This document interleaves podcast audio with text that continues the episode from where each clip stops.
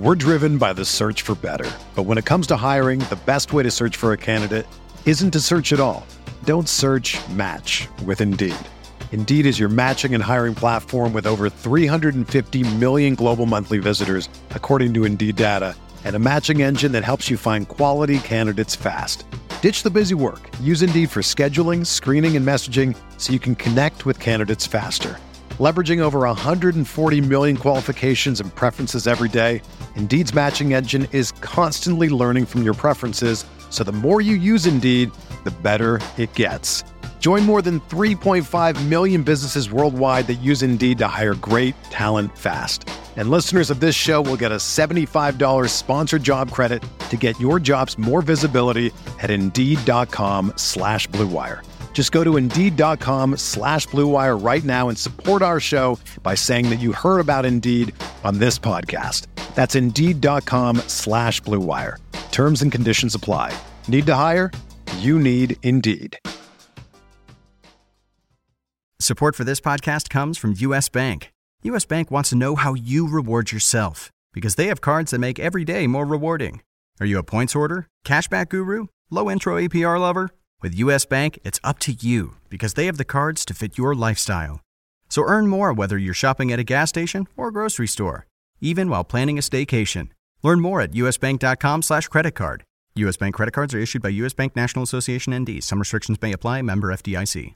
Oh, wow. You're actually wearing your hair down tonight. Yeah, because I finally decided that I love my hair. I figured out the solution for my morning frizz, midday poof, and even next day bedhead.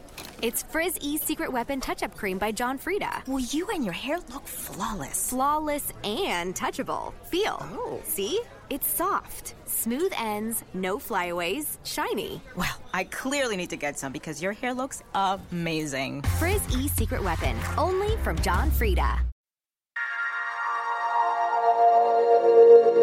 Thank you.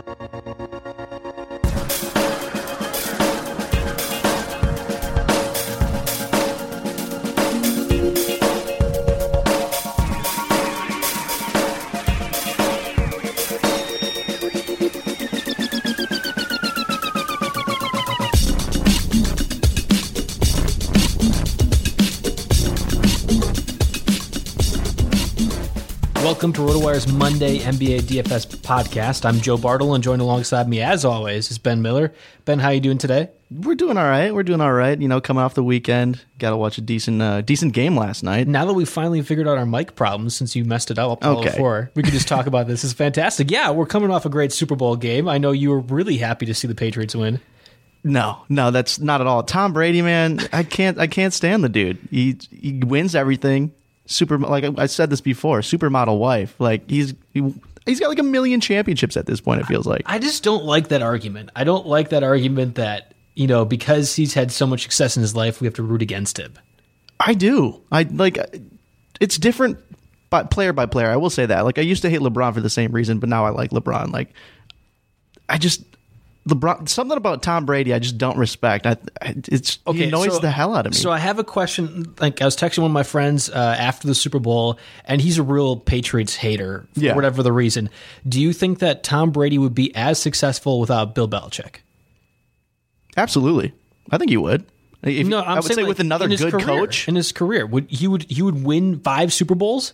No, I mean it's got to be another good coach. Like I, I don't think it's specifically Belichick. Like if you had, you know, who's another good coach in the NFL? Well, I, I mean that's the question. I don't think there is a greater coach in the NFL right now. than Sure. No, so yeah, yeah, I agree. It'll take it. You know, his, his stats, or not stats, but like his his overall winning mentality- I think Percentage. yeah, it'd probably be down just a little bit, but not by much. Like he's still one of the you know the best. Do you think that Belichick would be have or Belichick would have similar success without Tom Brady? No, no, No. I don't think that coincides at all. Really? No. Okay, break this down for me a little bit more. I know we, we're doing an NBA DFS podcast, but this is a, this is fascinating to me because I, I disagree with you on a couple different levels. But I'm curious to hear your opinion here. Quarterbacks are like the, the most important position on the field. Like if you Yeah. don't have a quarterback that's adequate, you're you're terrible. Like it doesn't matter how good your coach is, you know. Like so instead of Tom Brady, you got Blaine Gabbert. You're screwed. Or like, well, yeah, I mean, I yeah, get- you you'd have a problem. I agree with Right. that. Um, but I'm not saying like I'm not saying uh, you're going to be put with Blaine Gabbert. Right. Um, let's let's go ahead and compare with Aaron Rodgers. If it's Belichick and Aaron Rodgers, are they winning five Super Bowls? Well, we're a Packers fan. We, I think we got a pretty elevated view on Rodgers because he is one of the best in the game Yeah. as well. Yeah. Um, so yeah, if that's the case, I do think it'd be pretty similar. See, I still don't think they end up winning five Super Bowls. I think that I think it's a combination of, of Brady and Belichick. I don't think you have Belichick and some pretty good quarterback, uh, and you still win five. Yeah. and go to seven. I don't think that if you have Tom Brady and just some pretty good coach, you do the same thing. I, I think Okay. it, they work together. And I'm never one of those guys that likes to knock somebody. I like. I know Tom Brady's you know really handsome. He's got a supermodel girlfriend. He's made over two hundred million dollars. Right. Uh, not girlfriend, wife. Uh, I just don't think that his past success is a reason I should knock him for what he's doing now. I mean, I'll give it to you. Um, I'll give you that for sure. It's but then, not- even worse, he takes the MVP from Wisconsin native James White. Okay, last that night. that definitely frustrated. me. snubbed. Oh my god, That definitely frustrated me. And I really believe that it's because Tom Brady's won it before. He's won that MVP award before. I'm like, come on. Yeah, there's no Give- chance anyone else was getting that. Like if Tom Brady threw like two passes, See, I thought it was that ridiculous. I thought that James White should and was going to win the MVP. Yeah. Like I stayed up to watch that stuff afterwards, partially because I wanted to watch what happened with Roger Goodell. Right. And it was glorious. Yeah, absolutely. The booing was fantastic. the Tom Brady and Goodell talking and then Brady pulling him back in. Yeah. To like that was straight out of a movie. I wish I could have heard what was being said. It was probably really nice things. But in my head I was thinking, oh man, he's telling him off right now. he's saying all the bad things to I him. Is- own you. This is fan yes. Right. Yes. That's what it looked like when he pulled him in. He's like, that's it. That's right. Like it was. No, one of, it was. One definitely of, I that, loved yeah. that, but I thought for sure White was winning it. And again, Wisconsin guy, like I was rooting for him a little bit. Yeah. But when you set a Super Bowl record in catches, when you have three touchdowns, Right. Yeah, I think you deserve it. I don't care. How care. do you get passed up? You don't, unless it's Tom Brady. Well, it's Tom Brady, right? And he, he threw 62 passes. If you're going to put up that many yards, it was a Super Bowl record for passing yards. I'm assuming that you're going to get that when he throws 62 passes. Yeah. But what what White did was incredible. I I think he was a huge reason why that they were able to stay around in that game and and move the ball. And he was a weapon that the Falcons could not match for most of that game. Yeah, no, I agree completely. Like he was, he was probably one of the biggest reasons they were able to come back is because he was able to fuel, you know, their passing game when other guys were dropping balls and everything like that. Right, and, and he was a matchup problem for them too. Like I, I think that the scheme as a whole in that second half was huge. I think the Patriots decided not to drop any passes in that second half, which was also huge. Yeah. because there was there was a lot of gaffes early on, um, but but to see White get snubbed like that, that was a real frustration point for me as well. Yeah, I completely agree. All right, let's get back to something that we're actually good at the NBA DFS talk. it's probably a good call. We'll, we'll go ahead and go over Sunday's perfect lineup. We had point guard Damian Lillard and point guard Russell Westbrook rounding out this roster. Lillard was going against the Thunder, and obviously Westbrook was going against the Trailblazers. So both point guards in that matchup ended up being pretty huge. Westbrook was at twelve thousand four hundred for his price, and Lillard had a pretty paltry eight thousand three hundred. So uh, both guards from that, and then looking at that matchup, we still have Victor Oladipo at shooting guard coming in at fifty seven hundred. That's the optimizer's favorite shooting guard. It feels like, and he finally paid off. The other shooting guard was Jamal Crawford going against the Celtics at 4700 was his price. Small forward we had two pretty small price guys, Andre Roberson and DeMarre DeMarre Carroll, 3600 and 3700 respectively. Roberson was going against the Trailblazers, Carroll going against the Nets, makes sense for I guess that matchup at least. Power forward Blake Griffin going against the Celtics at 9200 and Trevor Booker power forward for going against the Hawks at 50 or I'm sorry, just 5000 was the power forward for the perfect lineup. And then finally, Al Horford, the center for the perfect lineup, going against the Clippers at 7,400. Any big takeaways from that? I mean, it was a really small slate of games. I think there was only three. Um, and the perfect lineup is more along the lines of a stars and scrubs approach, which doesn't often work when you've only got that, you know, that small, small Right. amount of games. Um, so paying up for guys like Russell Westbrook, Lillard, Griffin, you know, while still getting some solid value in those lower tiers is pretty surprising. Um, you know, in, in regards to a specific player, I'd say Victor Oladipo um, was probably the biggest surprise to me. You know, he's more of a one-trick pony with his, you know, ability to score the ball, uh, which he proved with 24 points, obviously, but he had 13 rebounds. Um, that kind of came out of nowhere. So Yeah. um, that was definitely something that you know stuck out to me when I was looking at it. Well, like I said before, like the optimizer always loves Oladipo, and I think it's based off of what we know we can do point wise and what we might be able to throw in with assists, Right. steals, rebounds. Now, 11's a pretty st- outstanding number, and I don't think I'd ever expect or put money down on Oladipo getting 11 rebounds. No, yeah, but never. That's one of those. That's why you see him in the optimizer lineup quite a bit, is because you know you're getting a floor with the points. It's what else you can contribute that normally helps that, and he has not been that effective or efficient in those other categories in my Yeah, mind. But yeah. that's how you see it this go around. I think the biggest takeaway for me was the Andre Roberson coming in. I mean, he's one of those guys I really like at that 36 37 price tag. If you if you need to have a cheap guy, at least get somebody who's playing big minutes. So the fact that he had 34.7 FanDuel points, that was about 10 times his value what his price was. That that's that's why I keep suggesting those guys. They're not always going to work. I mean, Roberson actually was struggling before that point, so it makes a little bit uh, of a more surprising play when it ends up happening. But on a small slate, if you're trying to get big price guys in there like Russell Westbrook, that's where those pay off when you get those smaller guys that actually play a bunch of minutes. Yeah, you're spot on with the minutes thing specifically. Like, if you got a guy who's starting, like, who's playing 30, 30 around 30 minutes, we should say. Um, but yeah, that's a great pun play almost every single time. Like, if, if you're, if there's no other options that are like, I'm starting having an, ele- an elevated role or something like that, like, if you got a guy that has the minutes, go ahead and pun play him there. That same thought process is going to lead to my Buddy Hield lock of the day. Buddy Hield lock of the day. Uh, we can get some more background on that a little bit later, but Okay. I'm saying Buddy Hield lock of the day. Same thought process coming in there. We'll we'll get to that when we get to our lineups. Right now, let's go ahead and break down the 11 game slate that we have for Monday. We're kicking off the contest slate with uh, Cleveland and Washington at 7 o'clock Eastern Time. We have the Lakers Knicks at 7 o'clock Eastern Time and the Thunder Pacers 7 o'clock Eastern Time. So uh, not really marquee matchups if we're being honest, but 11 game slate, we're going to see a lot of those. The 7:30 slot's going to have the Jazz versus Hawks, 76ers and Pistons, and the Clippers and Raptors coming at 7:30 Eastern Time. 8 o'clock we have the Miami Heat and Timberwolves going against each other, and then the Suns Pelicans at 8 o'clock. Rounding out the final three games of the 11 game slate will be the Mavericks, Nuggets, the Spurs and Grizzlies, and then the Bulls and Clippers. So, uh, a pretty big slate of games. Uh, I'm sorry, Clippers and Sacramento. I just want to go through that pretty quick, but uh, it's it's a lot of games going on. Uh, a couple of injuries really to note, so we'll just break it down by matchup again. Uh, Cleveland, Washington. We know J.R. Smith's going to be out. We also know that Kyrie Irving, with his quad injury, will play. He was a late scratch from Saturday's game. I know he actually affected uh, Derek Van Riper's DFS lineup pretty pretty big. we were just talking about that earlier this morning, but but Irving will be active against the Washington Wizards. So definitely an injury to keep an eye on if you want to pay up for your point guard options, but Irving will be playing. Moving over to the Lakers Knicks game, we have Joe Joakim Noah is going to be out, meaning that we might see some more minutes for Hernangomez at center. Yeah, have a yep. few other guys that could play, but I mean, he was one of the big winners uh, the last time we did our NBA DFS lineup. So Yeah, and Kyle O'Quinn could be an option there too. So Yeah. that'll be you know a situation to monitor before the game, and, you know, just to see who ends up starting. Yeah, so we have we know Noah's going to be out. We also know that Derrick Rose is going to be a game time decision with his ankle injury. He's missed the last four games, but he was able to practice Sunday fully. We're expecting him to play Monday, meaning that Brandon Jennings, that train's finally done. We might not be able to use him anymore, or at least not unless we're expecting very little production out of him. Right, right. Moving over to the Thunder Pacers matchup, a few different injuries to take place here. So Kanter we know is going to be out for an extended period after he punched the chair and lost that battle, uh, broke his forearm. We have Thaddeus Young with a wrist injury. He's a game time decision. He had X-rays on his uh, wrist, but they're negative. He's still questionable.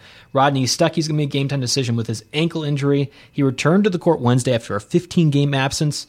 Well, and then promptly got a different injury. Now we have a have to see if he's going to be out for a while. So Miles Turner is also a game time decision for the Pacers with an illness. He did not participate in yesterday's shoot around, or sorry, today's shoot around. So we're still kind of waiting word whether Miles Turner will be able to play against the Thunder. Yeah, it could be interesting for Al Jefferson specifically if if Turner True, can end yeah. up giving it a go. Yeah, and I, I mean, just reading the reports, it sounds like Turner probably won't be able to play. So, if that ends up being the case, and again, I wouldn't, I wouldn't put your lineup together unless we are, well, if you're using Jefferson, unless you really are checking that time period. But uh, I think that that would be a huge play, right, with DFS purposes. Yeah, he's only at thirty seven hundred, so near minimum guy. If you could, um, if Turner does get ruled out, That's huge, yeah. Moving over to the Jazz Hawks game, Rodney Hood is out with a bone contusion in his knee, LCL sprain in his knee. That's a lot going on for Rodney Hood. Uh, but he's expected to be reevaluate, reevaluated later this week. We also know Thabo Sav- Sefolosha will be out. He's missed the last four games, kind of a, a bench piece for the Hawks, but one of those guys that could affect whether you're using different options for the Jazz based off his defensive skills. Going over to the 76ers Pistons game, Joel Embiid is going to be out. He's missed the last five games with a knee injury. That means that Jal- Jahlil Okafor will play and start Monday. He sat out Saturday's game despite being listed as probable. His knee injury, and well, we know he's going to play, but will he bring the defense? That's what we're going to see, and he hasn't been able to do that very recently. Right, yeah, more of an offensive oriented guy. So Nerlens Noel maybe um, could get some extra time as well, considering Okafor's fresh off a you know a knee injury. Absolutely. Rounding out that 76ers Pistons matchup, Robert Covington is a game time decision. He's considered slightly better than probable. So to me, that says not game time decision. That means he's going to play. He's playing, yeah. Yeah, that's, that's an interesting diagnosis that someone would even give. Like, Right. I'm not. I'm, I, I know we take a bunch of different beat reporters and get the, the Twitter stuff from them, but slightly better than probable. That Like at that point, just say he's playing. Yeah, Like, that's what's the That's point? just like you're covering your back just in like just in case there's that small chance he may be That's, ruled that's out. horrible. I love the I love the diagnosis. I wish I could be slightly better than probable for many things in my life. It's- so we have a little bit of That- the out. that I little out, yeah. Yeah, if I suck at it, it's fine. All right, the Clippers Raptors matchup. We know Chris Paul is going to be out the thumb injury. DeMar DeRozan, however, is a game time decision. He's missed the last four games. Norman Powell has been fo- uh, filling in. He's actually been kind of dipping down production wise Yeah, lately. yeah. So we'll see if he's able to get in. He was able to participate in practice uh, during portions of it at least Saturday. So again, game time decision. Another game time decision. Patrick Patterson for the power forward spot for the Raptors. I mean. They're really kind of hurting there, so it would be nice to see him around, but we'll, we'll wait to see. Yeah, Pascal Siakam has been starting there. He's had like 35 starts this season. He's a rookie, but he's just nowhere near a fantasy option. He, Yeah. he gets the DFS minutes. or like, fantasy. Like we Yeah. talked about, Roberson, he gets the minutes, but at least there's some upside there. It almost seems like there's no upside with um, Pascal, and I think Lucas Nogueira has been the guy that's been getting you know more minutes between the two. Um, so that's more of an option if you know Patterson doesn't play. Right. Going over to the Heat Timberwolves, we have Rod, Rodney McGruder. He's going to be sick. Well, he's not going to be. He is sick. Uh, game time decision. He was pulled early from Saturday's game with the illness. Again, kind of carrying over into Monday's matchup. We'll see if he ends up playing or not. Josh Richardson with his ankle injury is also game time decision. He's been traveling with the team on the road trip, but we're, we're not expecting him to play just yet.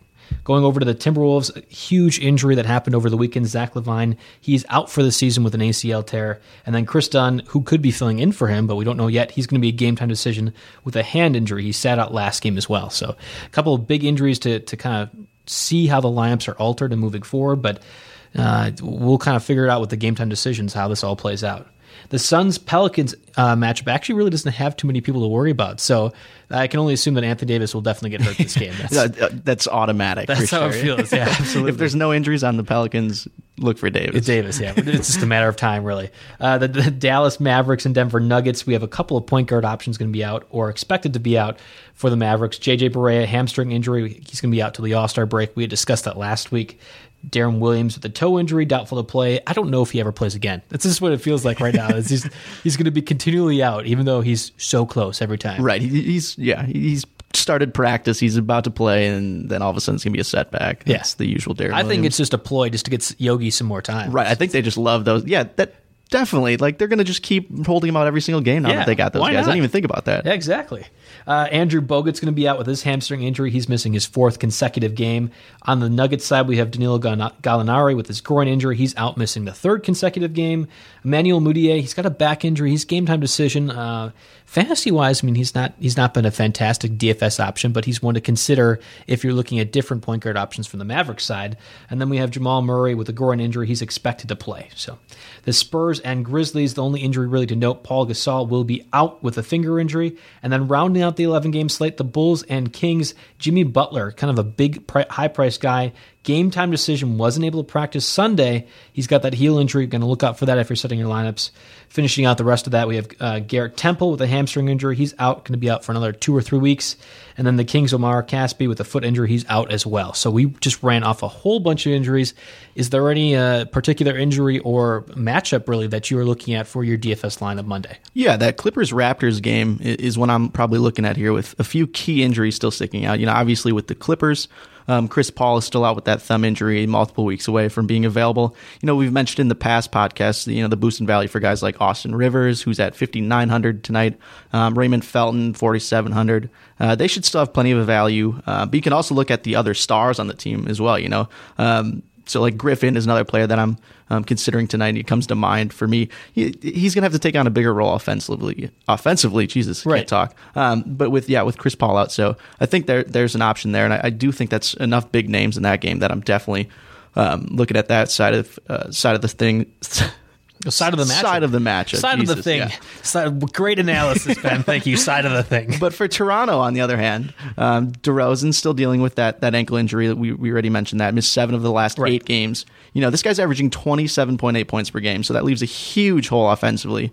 Um, uh, Kyle, Kyle Lowry obviously could have a big night because of it. You know, that also leaves a potential value play for Norman Powell. At Um, this point of this price, forty eight hundred, is he really a value play? That's what I'm. saying. He's. I don't know if he's much of a value play anymore. I don't think so either. I think we've kind of caught on. Yeah, and like you, you mentioned before, but like his his um, his numbers have definitely gone down in recent Right. games, so it's it's definitely more of a risky play. But he's like like we said with Andre Roberson, though, you know, he's getting the minutes, and he at least so long as Rosen is out, he's going to be getting the minutes. right, right, right, exactly. If DeRozan's back, don't don't touch Powell. Like Right, that's yeah. get get out of there as, as quick as possible. Ah, I, I agree with you. That's one of those ones that I'm like, well, we, we look at that price and we say, okay, DeRozan's going to be out, or if he is out, this is where we want to go. We want to use Powell. But then you see 4,800. I don't know. I don't think that I would feel comfortable using him, especially that he's kind of dipped down in consistency. And that's what I would be asking for or looking for. There's at least a floor that he can give you. And he hasn't really been hitting that lately. Yeah, and it's it's kind of funny because when he was at you know right around that four thousand mark, his ownership was through the roof. Um, so I'm yeah, that's that's one thing to think about. You know, if he does go off, his ownership's probably going to be pretty low at this point. Right. I guess from my side, it's not really a DFS injury, but Zach LaVine's injury was just heartbreaking. I was kind of going over that stuff in the weekend, and we thought it was just a bruised left knee, and then, well, if he tears his ACL, it's just like a double whammy because I, I loved his athleticism. He's been doing pretty well when he's been in the starting lineup now. He's like averaging, I, I think, close to near 19 points per game. Uh, he's shooting close to 40% from the three point line and 45% of the field. And I, I loved watching him at his athleticism. And he would run out there and play defense pretty well. We know he's a dunk champion. Like, I'm just worried that that's going to affect him down the road. I know he's only 21, so he should have time to rebound. And I know the Timberwolves aren't really that good. I know they're fighting for playoffs, but they're, they're still a few years away. I just feel like this sets the team back and LaVine back a little bit, and it's a really disappointing in, injury for me. So I, was kind of sad to see that. Yeah, it's a really tough break, and you know we're we're bordered right on Minnesota, so there's a bunch of Timberwolves fans. Yeah. the guys I've talked to, man, they're they're all just not happy. Like it's it's a sad it's a sad thing because like the Timberwolves were supposed to be so good this season, not Right. so good, but like at least on the upswing. Well, with how- Thibodeau coaching and Right. the young guys kind of developing, and it, it just hasn't been able. right. So this there. was kind of like that final stake in the coffin where it's just like, oh man, you know this this this isn't the season. I'm curious to get to excited see- about at least. I'm curious to see who ends up taking more of his minutes, whether it's Brandon Rush, who's been getting the starts now, Yeah. or if it's Shabazz Muhammad, who I think will get the starts later on. But I think DFS purposes, I'm not playing either of those guys at least now. I think No. even talk to me next week and see what the Timberwolves have decided, and we could we could kind of reevaluate. But uh, it's just a, heartbreaking injury for basketball. Really, is how I feel. No, I completely agree. I guess for DFS purposes, the injury I'm looking at is the the Dallas Denver matchup, and specifically, is the Yogi train going to continue? Because like, you got to assume if uh, Barea and Williams are out once again, that Ferrell's going to play and do well. So um, I, I think that's a huge kind of thing to consider. Williams again doubtful with the toe injury. We were kind of joking as we were reading through it, but seriously, I don't know when he plays again. If Ferrell continues to do this do this so well, um, Emmanuel Mudiay being out um, could be a, a decent enough option for you to use because he's not really a defensive guy, but that forces a backup point guard to be in there, and there's a reason he's a backup point guard. So uh, to me, I, I think that the Yogi Ferrell might actually end up being a, a pretty good play if and as we expect Williams to be out. Yeah, and we were talking. I think it was Wednesday. I, I, at least I was saying, you know, how I didn't expect him to continue to put up these numbers because he's such a young player. Like Yeah. he played two, one game before that. Uh, I mean, he's now three games in, and he's had 35, 24, and 39 FanDuel points. So I guess you can't knock him. I mean, it's, his price is upwards at 5,800 now. That's not as attractive as it, as it was, you know, when it was in the Right. four thousands. But um, yeah, I think there's still plenty of potential. He's going to get so many minutes. If so. he's getting those points, I don't think it matters. Like at least for his his price tag, that's still fine. Like I Right. still feel comfortable if he's getting those points that you just rattled off, like the 30, 35, definitely. I mean, Right, 38, Right. 38 and 39 minutes. Like that's almost 40 minutes every single game. Absolutely. I mean, Yogi probably is the front runner for player who shockingly will swing DFS lineups and also shares a name with a cartoon bear. I, know, I know there's a lot of different players out there that are gunning for that award, but I think, I think Yogi's, All those cartoon bear names out there, yeah, yeah. Yogi's definitely shooting for that one. He's, he's in prime position. All right, I'm going to give you a pretty serious question 'cause I- Okay. this is gonna this is gonna really hurt you. I think I'm nervous, but I'm um, ready. you have to take this very seriously. Okay. All right. So you're forced to pick either Russell Westbrook or Don't. Anthony Don't do Davis. Yes, no, you are forced to. You pick between Russell Westbrook or Anthony Davis for your lineup on Monday. Who do you play? Honestly, I think this may be the second or third pod in a row where I'm going against Westbrook. Like it's There it is. I'll start off. Yeah, it Your does hurt. It does hurt. boy. And I continue to stray away from him. I do. Uh, but you have to love Davis's matchup tonight against the Suns. You know who who give up a ton of points to power forwards. Actually, I think the fourth most on average so far this season. You know he's over a thousand dollars less and has a better matchup between the two. Um, so I'm yeah leaning towards Davis. Westbrook's also on the second night of a back to back, and I know that doesn't always phase you, but I, I hate seeing that honestly, and um, that that absolutely factors it in uh, in it for me. So you know, despite him playing phenomenal of late, I think he had 42 points last night or something like that. Yeah, um, yeah it's hard it's hard not to look towards Davis as the better play. I, I I agree with you. I just want to test you because I know that Russell Westbrook is your boy.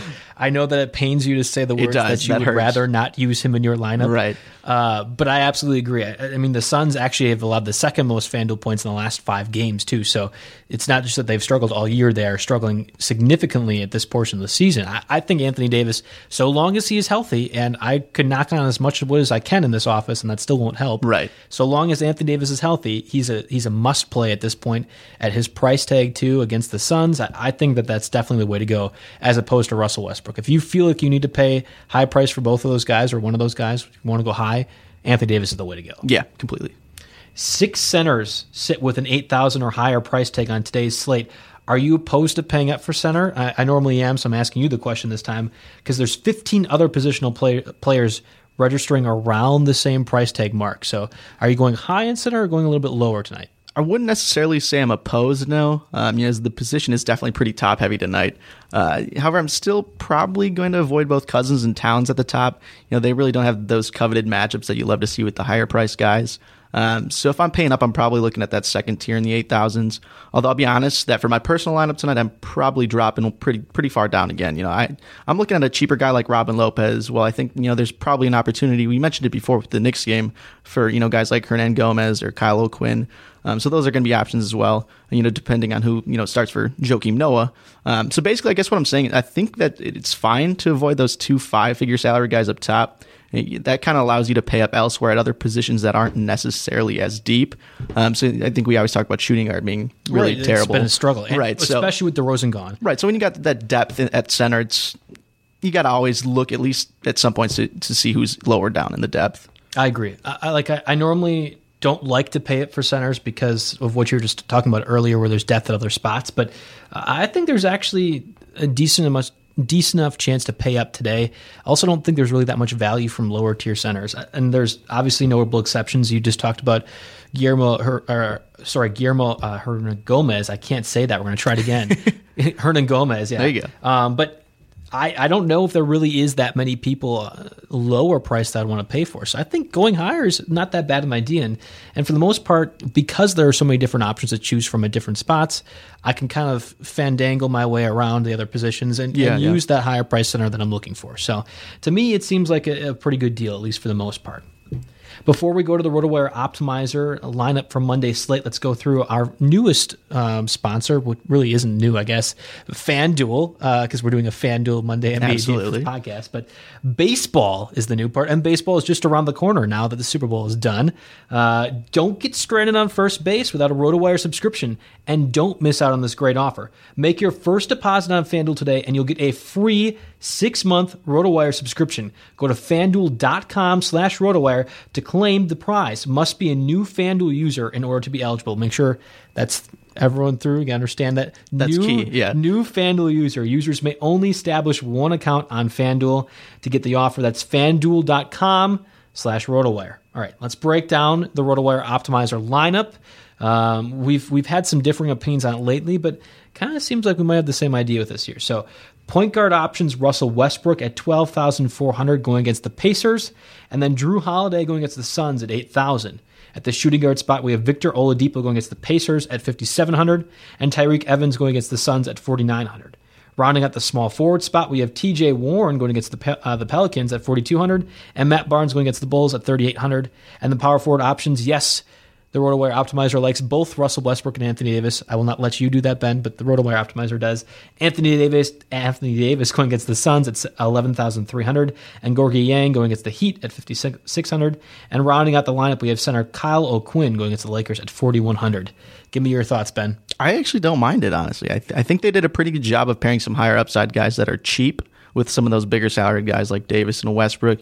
Um, Matt Barnes at 3,800 is really solid in my opinion. You know, no Rudy Gay, no Omri Caspi, no Garrett Temple. They're all sitting out, so he's going to get a bunch of added run. So I think there's definitely plenty of upside there. And, um, and TJ Warren has actually, you know, proven to be much better of late with back-to-back 29 and 27 FanDuel point um, performances. So at 42, that's that's solid. Um, so yeah, if you can stick in those type of guys with um, Westbrook and Davis, I don't I don't mind it. No. Uh, so I'm not I'm not really a huge fan. I don't like some parts of it. I'm really impressed that I was able to fit Westbrook and Anthony Davis in there, but I think the overall strategy is what I'm concerned with. Um, I think that I would like to see the money spread out a little bit more. I'm just not a huge fan going high on Westbrook, especially if you're going to try to fandangle uh, Anthony Davis in there as well. So, but the bigger part for me is that you can't you can't choose these. Well, the bigger part really for me is that there's lesser options that are available that I think you could use. So I'm thinking of a few lower price guys, not the Matt Barnes, not TJ Warren, but a few different guys that I'd rather see in there if we're going to go low, if we're going to try to get Anthony Davis and Russell Westbrook in. So to me, it's just not, it's not a great one. Um, I like normally when it does the best of or kind of like the ceiling that we always talk about. And I don't really feel like that's this lineup. Okay. Yeah. No, I, I see where you're coming from for sure. And I think you're, you're right that there's a few guys in there that you probably want to look elsewhere at, um, which could, you know, hurt trying to get Westbrook in there as well. Um, but yeah, I, I, I still think overall it's, it's a valid shot with who they try and pair with Davis and yeah. I Westbrook. mean, there's only so much you can do when right. you have both of those guys in there. Yeah, exactly. So normally go ahead and read off our lineups for Monday's uh, NBA slate, uh, kind of going back and forth on it. But today I decided to go a little different with my lineup, and I'm actually kind of using a whole themed roster here. So uh, for for consistency's sake, I would have liked to go back and forth again. But I'm just going to read off my lineup. You kind of break down what you think of it, um, and then we can go over to your lineup and kind of discuss what you okay. didn't do wrong, like I did with my themed lineup. All right. So at point guard, we have Kyle Lowry going against the Clippers and Yogi Ferrell going against the Nuggets. So Kyle Lowry's at 9,000 and Ferrell is at 5,600. Um, shooting guard, we have Seth Curry going against the Nuggets at 6,000. And really kind of a question mark on this whole themed lineup, which I'll break down in a moment, is my other shooting guard option, Monta Ellis going against the Thunder at 3,600. Small forward, we have DeMarre Carroll, who was the optimizer lineup uh, lock last night at 3,700. And Otto Porter, Cavaliers going, get, going against the Cavaliers at 6,400. Tobias Harris at 5,800 is the power forward option. And we discussed this already. I'm going up high price for Anthony Davis going against the Suns, 11,300. And finally, my center tonight will be Andre Drummond going against the 76ers at 8,500. The theme of the night definitely is, uh, at least for this lineup, they're all uh, teams and players that have allowed the most FanDuel points at their respective positions. So I've actually been looking at the last five matchups opposed to the overall point total, but last five most most allowed points given up in the last five games. That's kind of how I've been able to construct this lineup. So go ahead, Ben, just t- take shots at it. I don't mind. It's, it's okay. Well, first, yeah, I think it's definitely worth, worth it to mention that the defense first position page on RotoWire is huge. Like that's that's one of the, like the keys that we look at. So uh, that you can find that in the daily section. I'd always check that out you know, once you're once you're trying to put together a lineup. But um, yeah, I think we talked about last week a little bit of how we thought Seth Seth Curry's value is you know quite a bit high. You know, now that he's taken on a regular starter's role, uh, is that still your thought there, or is that is that are you paying up too much? Do you think, or so at six thousand, I don't I don't think it's that bad of a price. I agree with my initial thoughts uh, and initial thoughts last week about Seth Curry. I thought that the the point guard options, Barea and Williams, and to some extent, I didn't think Ferrell would do as well. I thought that they would come back and kind of lessen the load, so to speak. But there's been injuries on all fronts for the Mavericks lineup. I mean, before we did the podcast, we were reading off who they were starting this like for tonight's game, and I, it was kind of a joke of a lineup. Yeah. It almost felt like. Um, so I think by default, Curry is going to get your minutes and he's going to get your points. The Nuggets are not very good defensively against it. We know what the themed lineup is, but let's just go over uh, the stats that I'm looking at right now. So the Nuggets have given up the fifth most FanDuel points to shooting guards at 40.9 points per game. They're actually in the last five. They're the fifth most overall this season. They are the top option going against shooting guards. They've allowed 40.9. So when I'm looking to fill out that shooting guard spot, which is never really great, especially when Giannis isn't playing, when DeMar DeRozan isn't playing, I'm looking for a cheaper option or at least whoever's going against the Nets or Nuggets. And in this case, we have Seth Curry. So I'm really not a, a, fan of him using DFS most nights, but in this case, the 6,000 price, yeah, I think I'm paying up for it. And I think you'll get around that 30 point threshold, what we're looking for. Yeah, I think he's. Actually complimented um, Ferrell way more than we we would think with a yeah. guy that's came out of nowhere and signed you know on a ten day contract before, and now a two year extension. Two year, yeah. yeah. uh, but yeah, I think they've complimented each other complemented each other a lot uh, better than we thought. Um, so I, I, still do. I personally think it's still a little too high for him. Um, I think guys like Barnes and Matthews should take over more than what they're doing. And I think that could be something that happens moving forward. But yeah, I mean, so far, I guess according to history, it's not a bad play.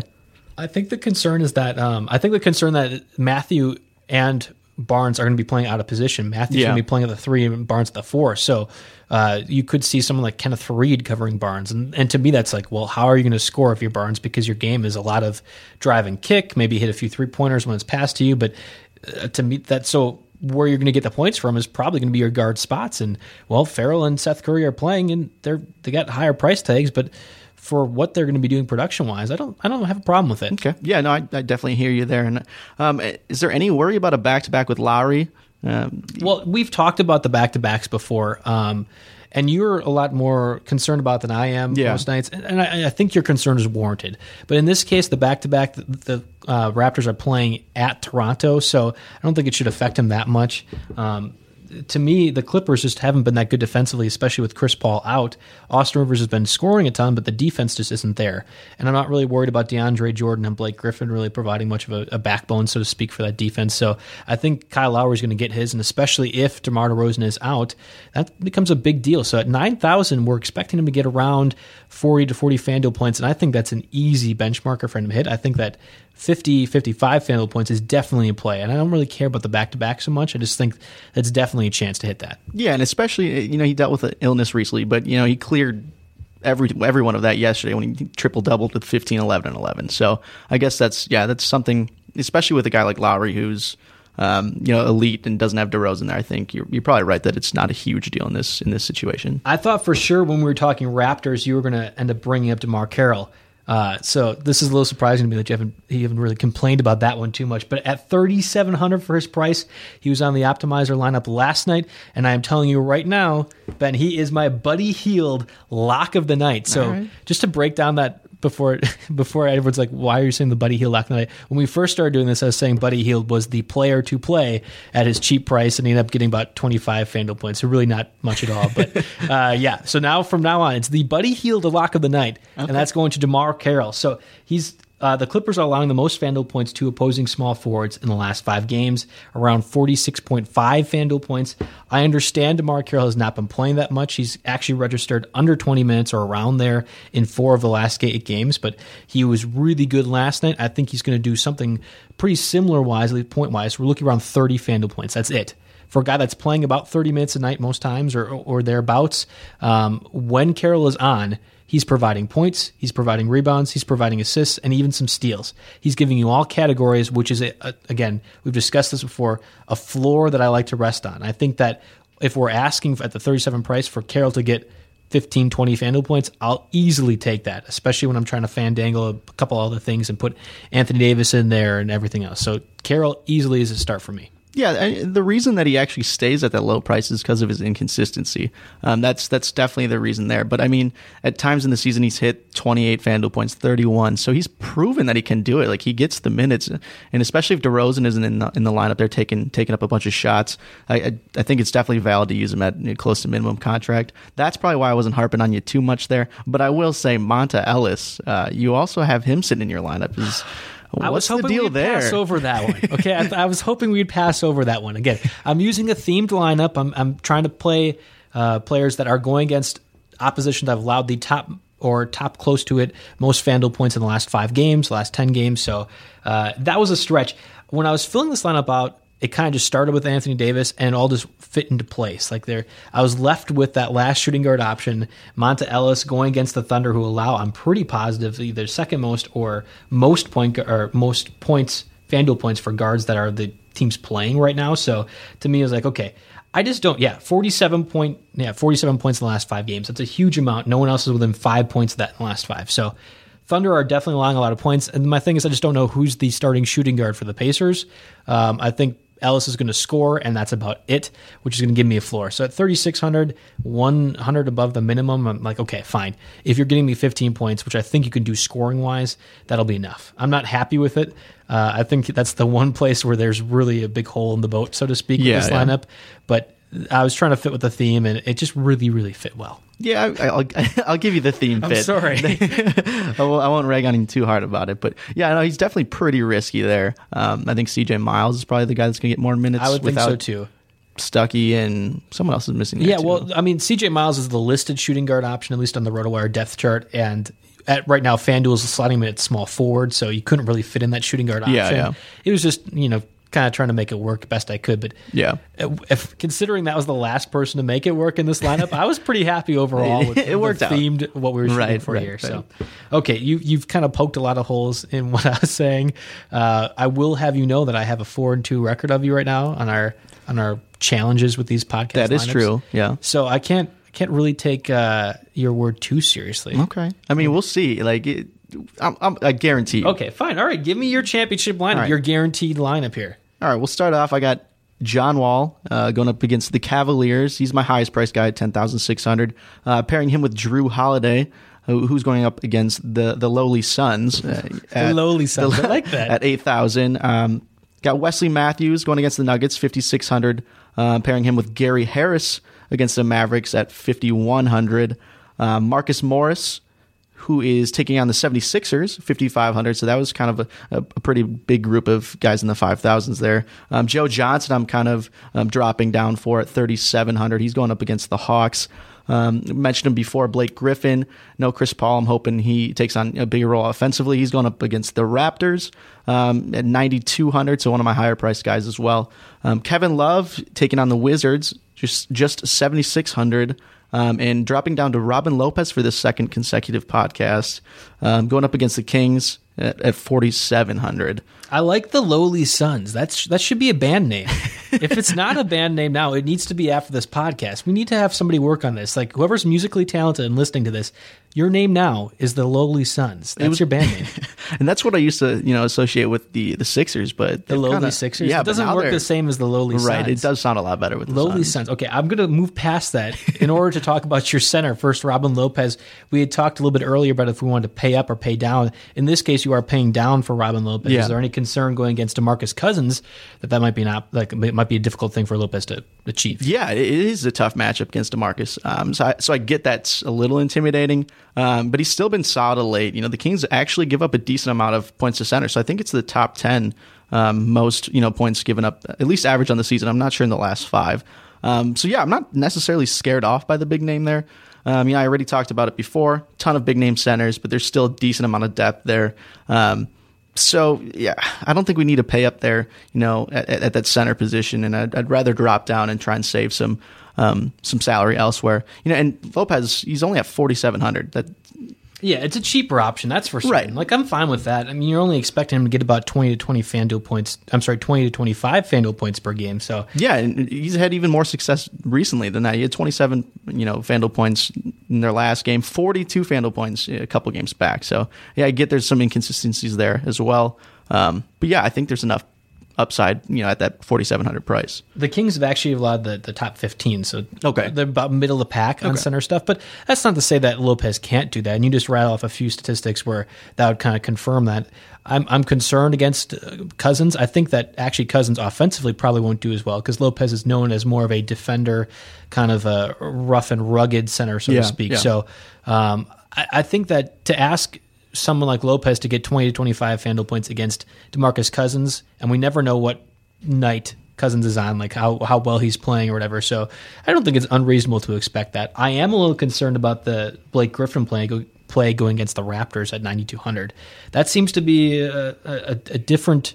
a different model from what you normally go with. Um, and the Raptors defense is actually pretty stingy. So I'm curious why you opted to go with Blake Griffin at 9,200. Yeah, I think we mentioned it, you know, a little bit before, but I think Griffin's going to take on a bigger role offensively. Uh, I, I, think we could see a big, you know, outing from him in regards to points. You know, he usually already hovers around 10 rebounds almost every single game anyway. So he's, he's already got that really high floor. Um, so when you add in that potential to score, I think that's some pretty decent upside for him.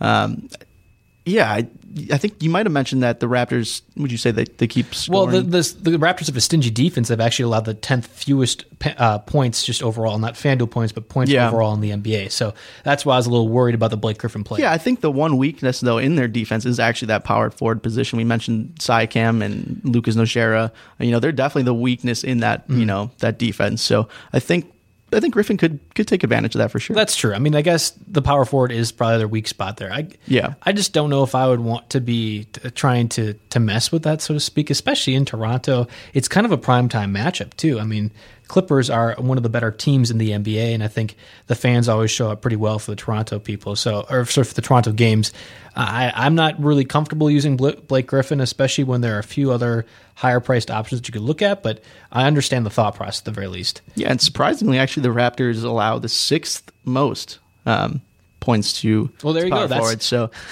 that's what you were talking about. That's, yeah, that's that, the weak spot of their defense. Right. So hopefully, yeah, in my opinion, I think that that's that's good enough for me to pay up for for a guy like Griffin. The only other question I had, and this is kind of with all your smattering of five thousand price guys, Gary Harris, who you who you listed at fifty one hundred going against the Mavericks. He's seen less than 30 minutes a game in the last, last of the last three con, uh, contests. So going against Wes Matthews, that's not really the defensive thing that you concern with. But um, do you feel like that's more of a, a floor and low ceiling type of play for your lineup? Yeah, I, I th- actually think you know he's like he's been inconsistent. I get that, um, but the fact that Gallinari's sitting out, I think that's going to be more shots available for a guy like Harris. Um, I think Will Barton had an injury recently. Jamal Murray, he's fresh off an injury, but I think they're both playing. Um, so I, he could. I, I, think Harris will get plenty of run. I do. Um, it, he's barely surpassed twenty Fanduel points in the last few games. I get that. Um, but I think with more shots available and you know his potential to score when he's on, I think there's enough value there that um, there's a decent chance he, can put up some numbers.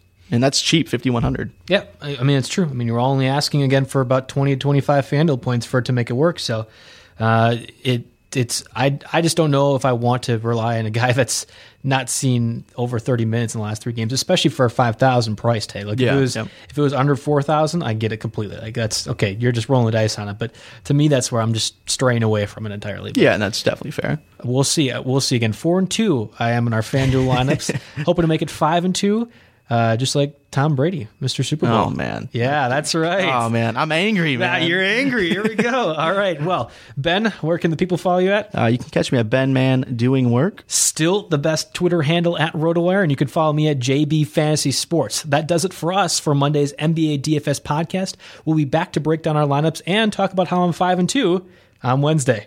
See you then. Everyone is talking about magnesium. It's all you hear about. But why? What do we know about magnesium?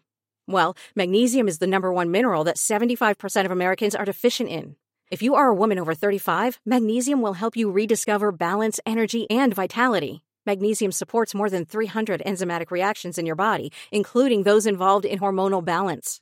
From functional medicine doctors to mental well being and female hormone experts, we all know that magnesium is the one mineral to improve all aspects of well being and health. But which one? Magnesium Breakthrough from Bioptimizers, the trusted choice recommended by leading experts with seven best absorbed forms of magnesium to ensure your body receives the support it needs for overall well-being. Go to bioptimizers.com slash balance today and use code BALANCE10 for 10% off. Support your journey to wellness at B-I-O-P-T-I-M-I-Z-E-R-S dot com forward slash balance. Magnesium Breakthrough from Bioptimizers, your foundation to optimal health and vitality.